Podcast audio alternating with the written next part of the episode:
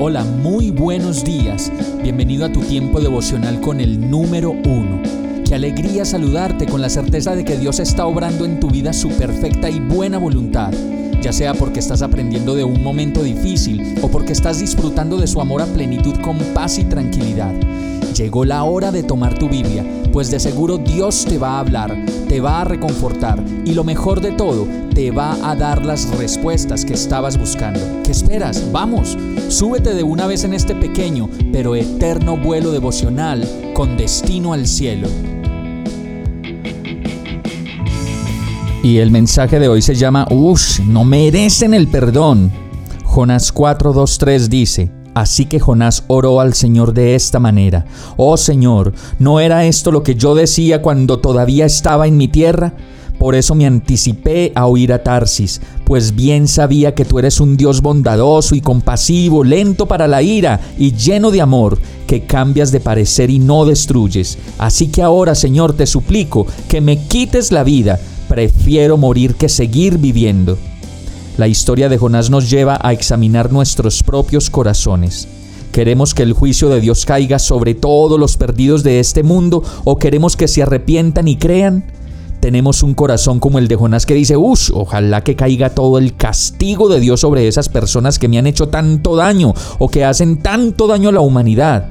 O tenemos el corazón de Dios que busca perdonar y levantar a quienes están perdidos en sus delitos y pecados.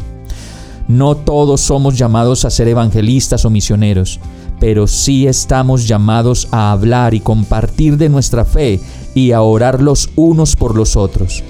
No podemos olvidar de dónde nos ha sacado Dios y cómo éramos antes de conocer de su incomparable amor. Necesitamos aprender a vernos como queremos que Dios nos mire a nosotros y eso cambiará para siempre nuestra manera de ver a los demás y a nosotros mismos. Vamos a orar. Señor, dame un corazón como el tuyo, que me ayude a entender todo lo malo que veo a mi alrededor, para no juzgarlo ni para volverme juez de los demás.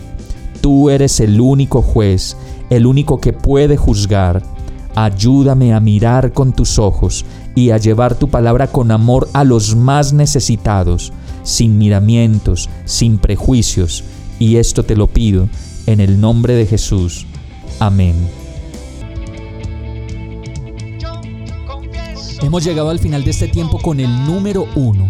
No te detengas, sigue meditando durante todo tu día en Dios, descansa en Él, suelta los remos y déjate llevar por el viento suave y apacible de su Santo Espíritu.